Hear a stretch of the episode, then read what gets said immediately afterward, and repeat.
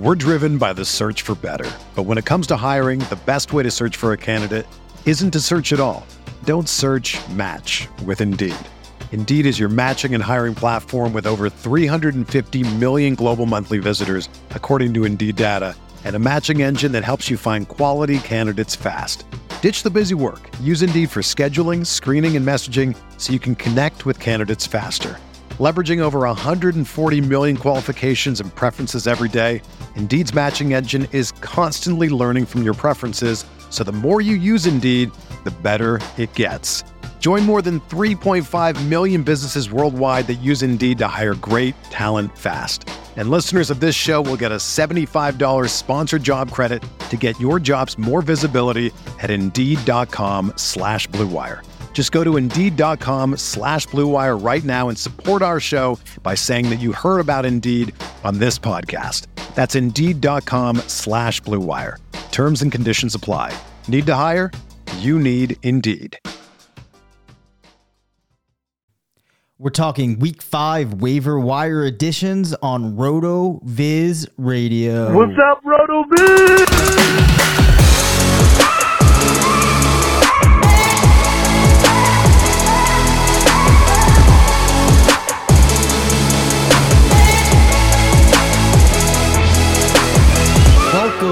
Welcome into RotoViz Radio. I'm Dave Caban, one of the owners at RotoViz, doing a solo pod as Curtis was unavailable tonight.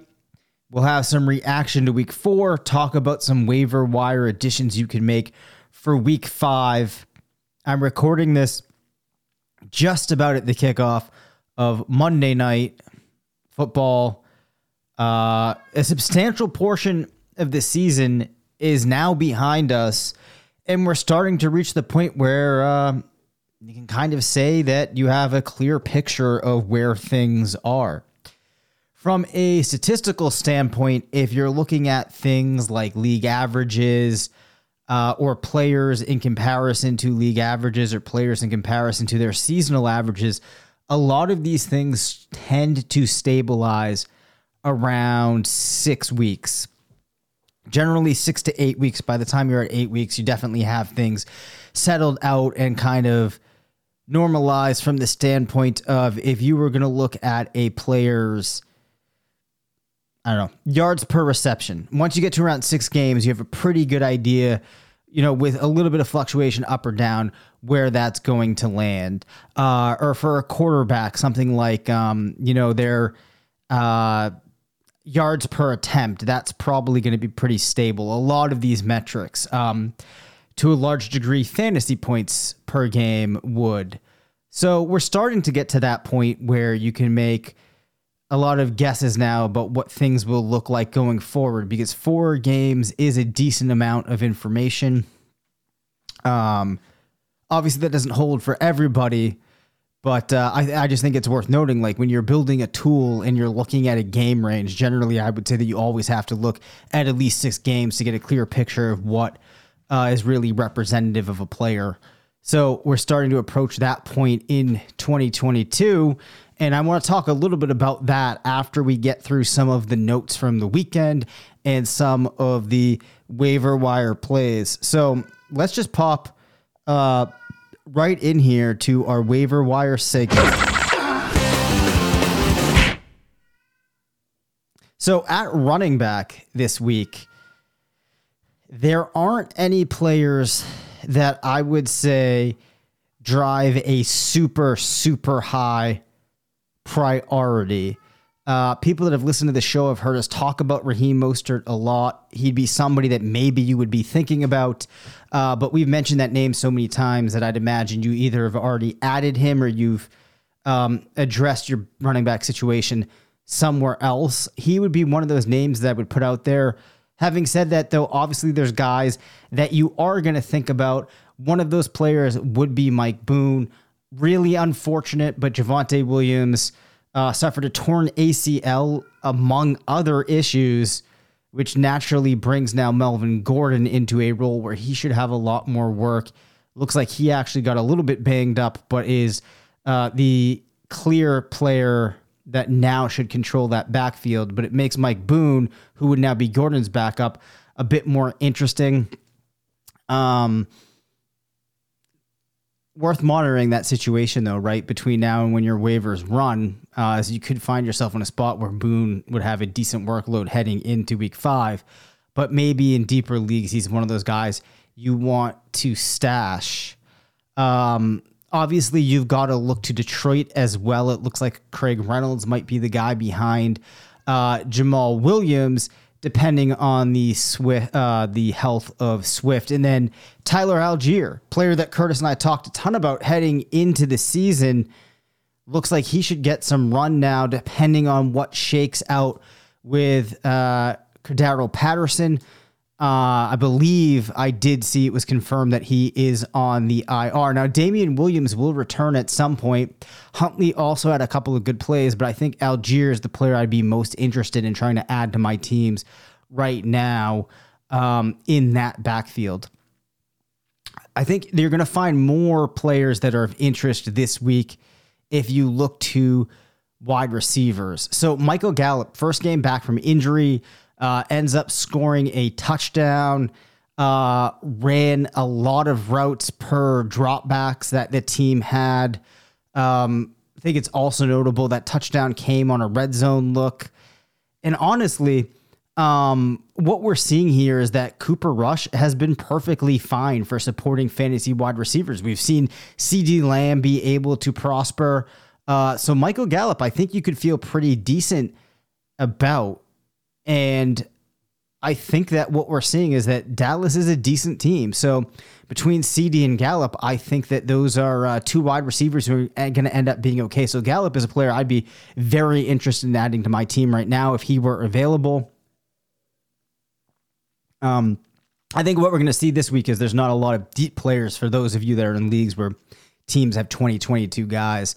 Um, Jamison Crowder suffers the unfortunate fractured ankle. Um, that's going to leave more room for Isaiah McKenzie or Khalil Shakir.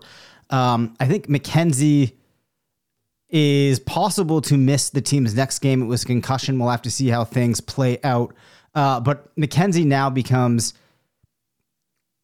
to me a player that I'd be much more interested in. This is where I'm gonna have to take the L on what I thought about him, what I spoke about in the preseason. At this point, I would really like to get Isaiah McKenzie off my waiver wire if he were available. Uh, we talked about Rondale Moore when he returns. He had a pretty large role in the game yesterday. You saw Greg Dortch take a very large back seat. Could these two cannibalize each other to some extent? Sure, uh, but I think that Rondale Moore, if he were still available, as a player I'd be looking to adding. First game back, already had a prosperous game. We'll see if that role continues to develop. So those are some of the wide receivers. Uh, the cat and the dog are going crazy right now. I apologize if that's coming through. Uh, depending on how things look with Keenan Allen, uh, we don't know if he's going to be playing again anytime um, in the next week or two. So you might look to Josh Palmer, who's been talked about. Uh, there's a couple other names in the great article that uh, Bjorn Yang Vernet puts out every week. I'll let you go and read those names. Um, and then that quarterback, it's worth talking about Geno Smith at this point, right? He's available in a ton of leagues. And at this point, I have recommended him a couple of weeks now throughout the four week stretch in this season as a streaming option. He really delivered last week. Maybe you're not using him every week, but I think it's fair to say at this point there's going to be some spots where Geno Smith would be a good fill in for you. So if you need a quarterback, he's a place that you could turn to, uh, that you could turn to. So I, I would, I want to look this up right now, uh, just to kind of underscore this point because I'm about to share something fairly insane with you here. Obviously, Geno Smith was the QB2 on the weekend. Still have Monday night to go. Could change things a little bit depending on how Stafford or Garoppolo fare. But on the season, man, Geno Smith comes in behind Lamar Jackson, Josh Allen, Jalen Hurts, Patrick Mahomes, Jared Goff, Kyler Murray, Justin Herbert, Joe Burrow, and Geno Smith. That, my friends, makes him at the current point in time, the QB9. probably not going to hold, but it speaks to what Geno's been able to do, which has just been really, really fun to watch. Um, so just underscoring a quarterback there that you could consider. So we've talked some about the waiver wire right there, went through it pretty quickly. What I do want to though is talk through some game notes here. Kind of just wanted to use the sound effect more than really focusing solely on week four. I wanted to talk about where we're seeing some players that have been surprises at this point in the season and give you some of my thoughts on if we continue to see that as things play out for the rest of the year. So let's just start with quarterback here. One of the more interesting things has been how solid Jared Goff and that Lions offense has been. At this point, Jared Goff, as you just heard, is the QB5 in fantasy points. He has passed for 11 touchdowns, tied with Patrick Mahomes and Lamar Jackson for most among passers. From an NFL EPA perspective, uh, at this point, uh, Goff has been pretty competent. You look at the passing yards right now, leads the league or nearly leads the league. Carson Wentz is just a little bit ahead of him in passing air yards, which is what I meant to say. Definitely has been they, they've been taking shots down the field. They've been passing a lot. If you look at just total yards passing, only Herbert and Allen are ahead of Goff. I think this is probably going to hold. And uh, once we see Amon-Ra St. Brown back, I think that he's going to finish on a points per game basis as a wide receiver one this year. Even if you look at uh, top wide receivers right now, he's only played three games. He's still in the top 10. And I guess on that note, it's really crazy what we have seen from Jamaal Williams right now, who is the RB6 in total PPR, keeping in mind that he was sharing some field with D'Andre Swift. Um, now, Williams obviously in the past has had games where he's been solid. Um, over the weekend, though, 19 rushes, 108 rush yards, two rushing touchdowns. Also had one uh, reception mixed in there on the season. Jamaal Williams has put up a total of 276 rushing yards, six rushing touchdowns, leads the league in that metric, by the way. Uh, and as a result of that, has scored a total of 71.6 fantasy points. So when you see a player like Jamaal Williams doing this, you see the offense doing some of the things that it has at this point in the year. I think you have to rule that this Lions offense, what it's doing is not a fluke, and it is going to continue. Now, one of the other interesting notes here is that Jamaal Williams with 71.6 points lands in the top six of running back rankings. And you've probably seen people talking about this on Twitter if you're on Twitter about how few points um, running backs have been scoring this year, at least through the first four games. And it really is true. If you go back and you look at nearly um, every spot, like going from like RB1 down, these are numbers it's been a while since we've seen. So Saquon Barkley's the RB1 right now. He's put up 86 points on a point per game basis, that's 21.5. Um, which obviously great for him, but we have a number of wide receivers that are besting that right now.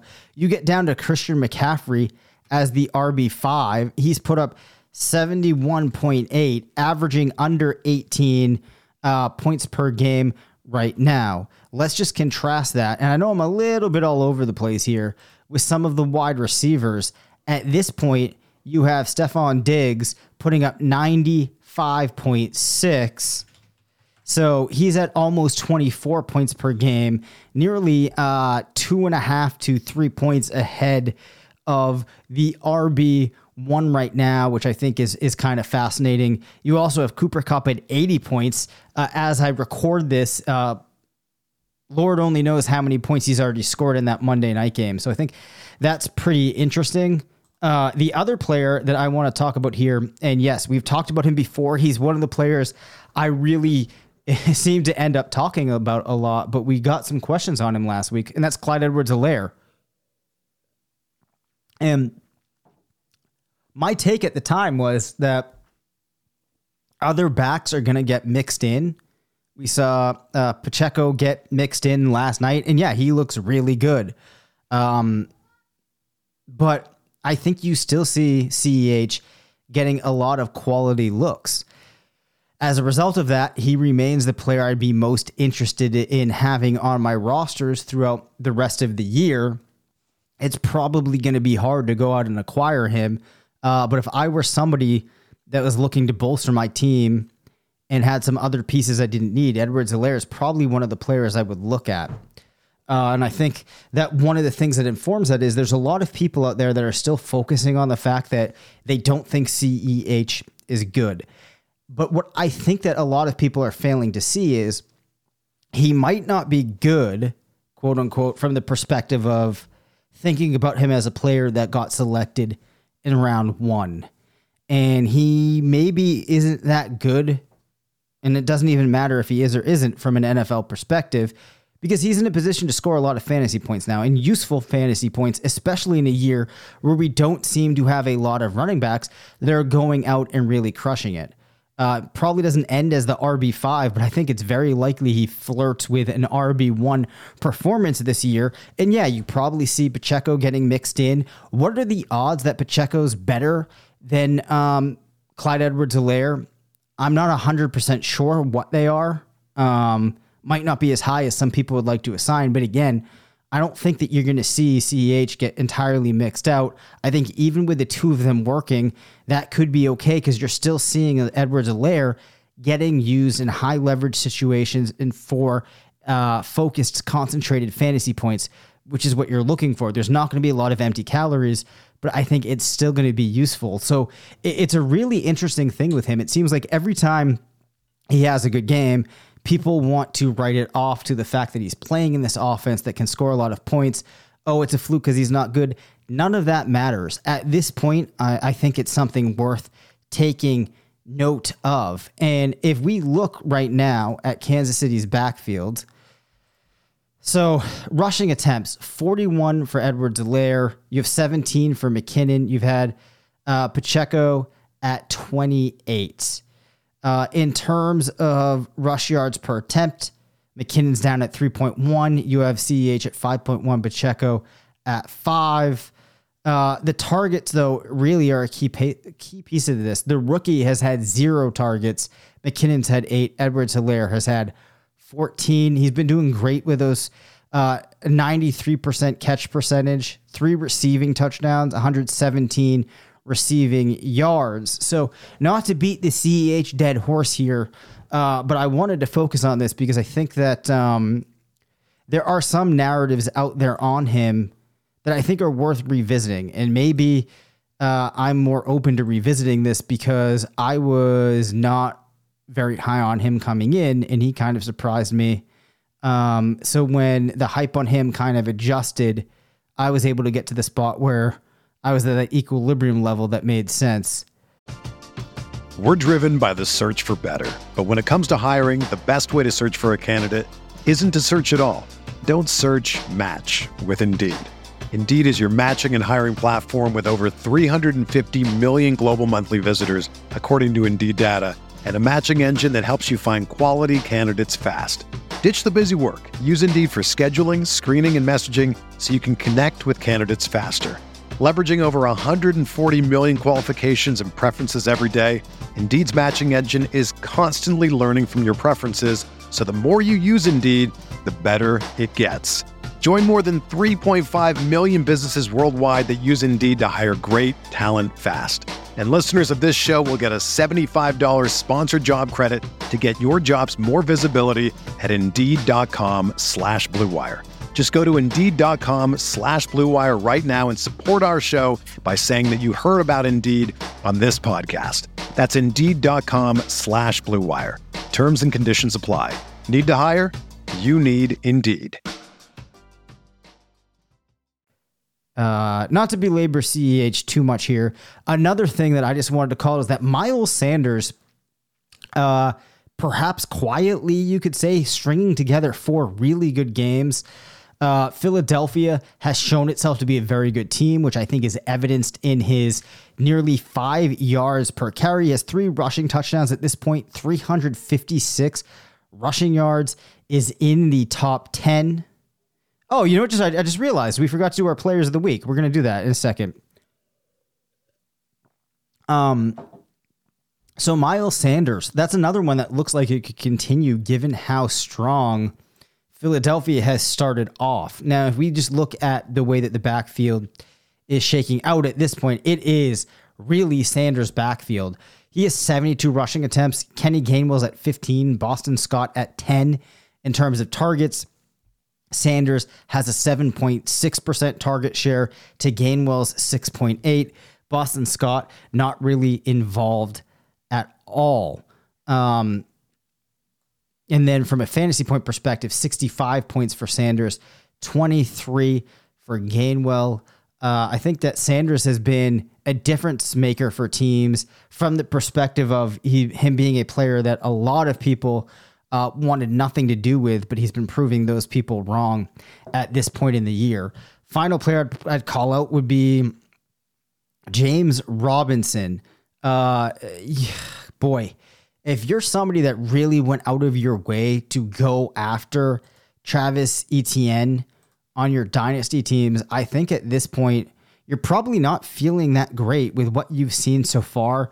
Uh, Etienne 34 rushes, 59 rushing attempts for Robinson. Sure, he's out targeting out targeting Robinson, but only at uh, 11 targets hasn't really done much uh, in terms of scoring. Yeah, zero touchdowns at this point. Robinson has four.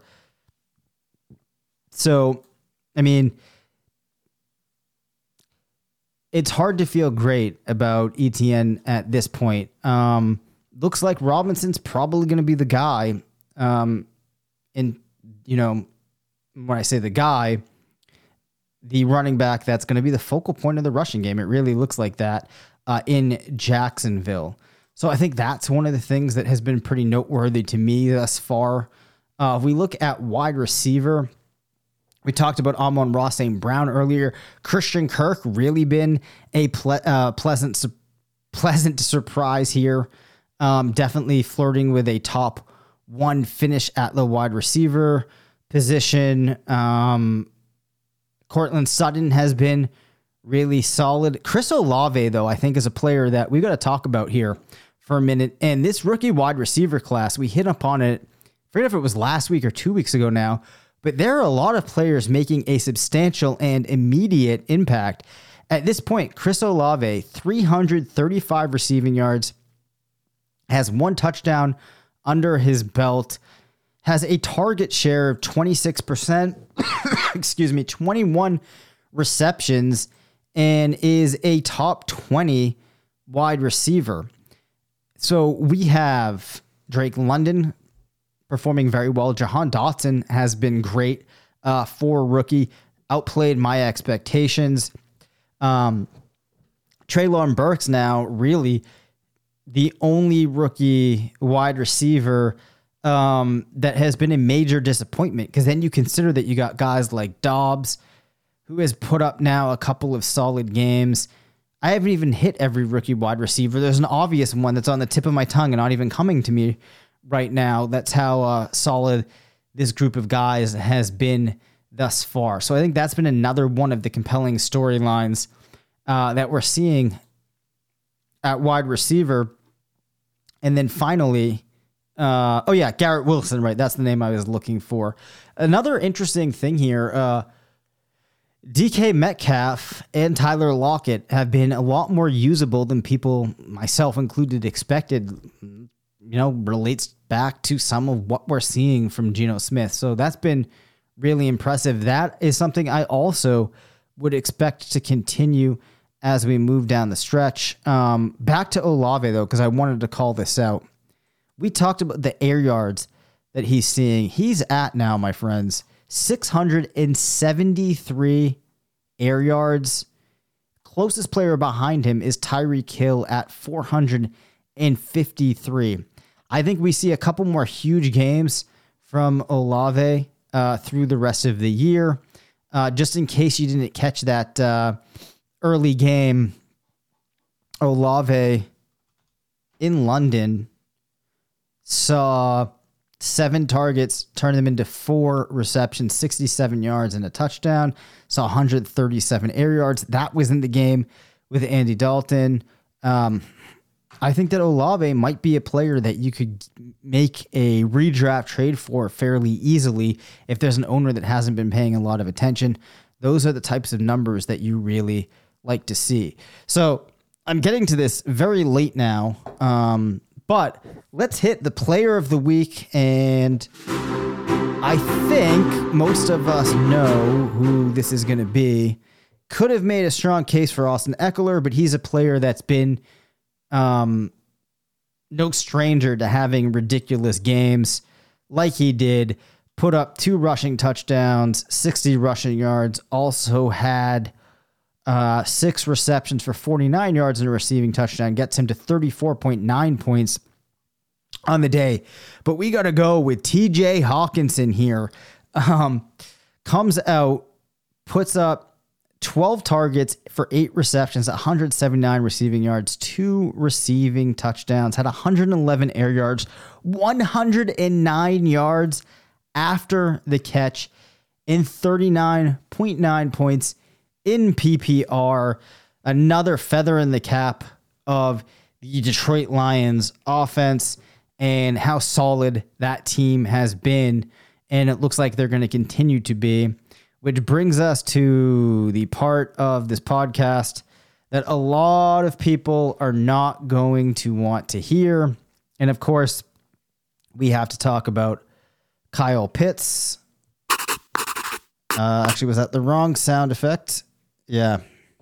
Kyle Pitts, man. Snoozer of the week.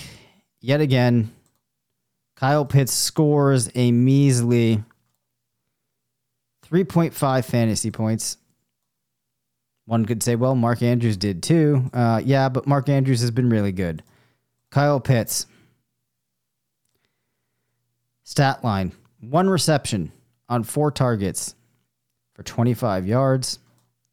At this point in the year, if we look at the Atlanta Falcons offense, in particular, their tight ends and wide receivers, we'll see that Kyle Pitts ranks second in target share with 23.4, which is great, but that has translated to just 22 targets and even worse, 10 receptions. He has a catch rate right now of 45.5%. He's not going to finish at it, but given what we've seen so far, and you look at the rates for some of the other highly targeted players in that offense right now, I doubt we're going to see him make a like something like a 20% jump, right? Um, to around 65. He's probably going to finish somewhere around like 58. Zero touchdowns at this point. I think that if I am in a redraft league right now, I'm trying to move Pitts. Why am I trying to do that? Because I want to be able to get something useful for my team today. If you're holding out hope on Pitts, um, you're probably wasting roster spots at this point if you're not playing him. And if you're playing him, I'm not sure that there's really much of a compelling reason at this point to think that things are necessarily going to change in one or two weeks. So you're probably, even it feels like you're selling low on Pitts, you might be selling higher than it could be later. And I'm trying to get points in usefulness for my team right now. Now, that's not saying that you make any trade just to unload him, but I would actively be shopping it. Um, because there's probably ways that you could improve your team right now by moving Pitts.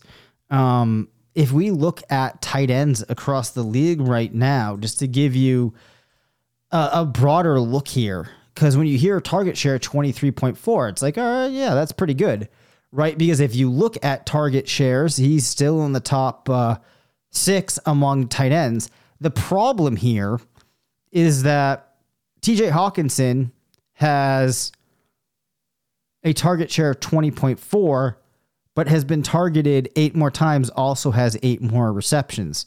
Somebody like Pat Freiermuth has seen 10 more targets, eight more receptions. And all of this stuff builds on itself because every other one of these names I'm listing is able to find the end zone, except for somebody like at this point, Tyler Higbee, who has 24 targets and only played three games. Even somebody like David Njoku is at 18 receptions and has a target share of 18 and a half. So these are all reasons I think to have somewhat of a concern for Pitts. Can he turn around that catch percentage? Yes, but most of these other tight ends are at at least a 60 a 60% catch rate.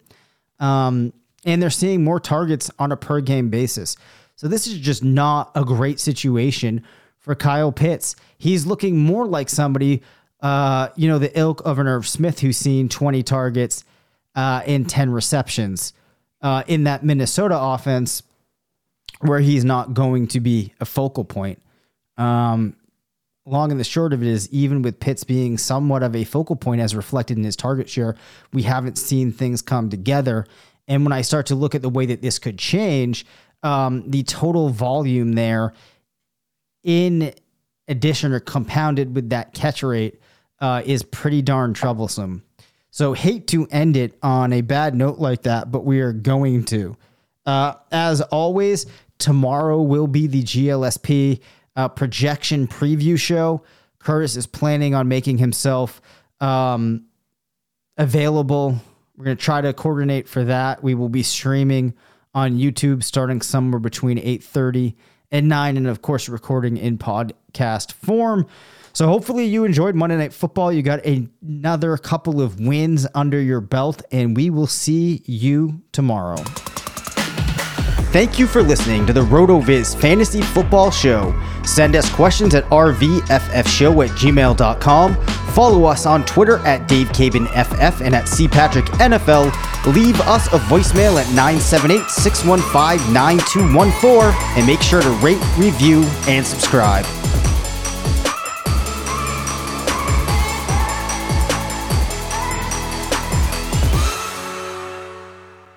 The headlines remind us daily the world is a dangerous place. The elites in charge say everything's fine, stop noticing. But you know better. And your gut knows that time is short to prepare for a world that is four missed meals away from chaos. My Patriot Supply has helped over 3 million families become more self reliant and is the company Americans trust to prepare. Go to mypatriotsupply.com and secure their best selling three month emergency food kits. Each contain delicious breakfasts, lunches, and dinners, averaging over 2,000 calories per day. Secure at least one food kit for each family member. For a limited time, save $200 plus get free shipping on all their Ready Hour three month emergency food kits. You're not ready if it's not Ready Hour Foods. My Patriot Supply also has solar power generators, water filtration units, biomass stoves, heirloom seeds, and critical survival gear. Shop mypatriotsupply.com today. mypatriotsupply.com.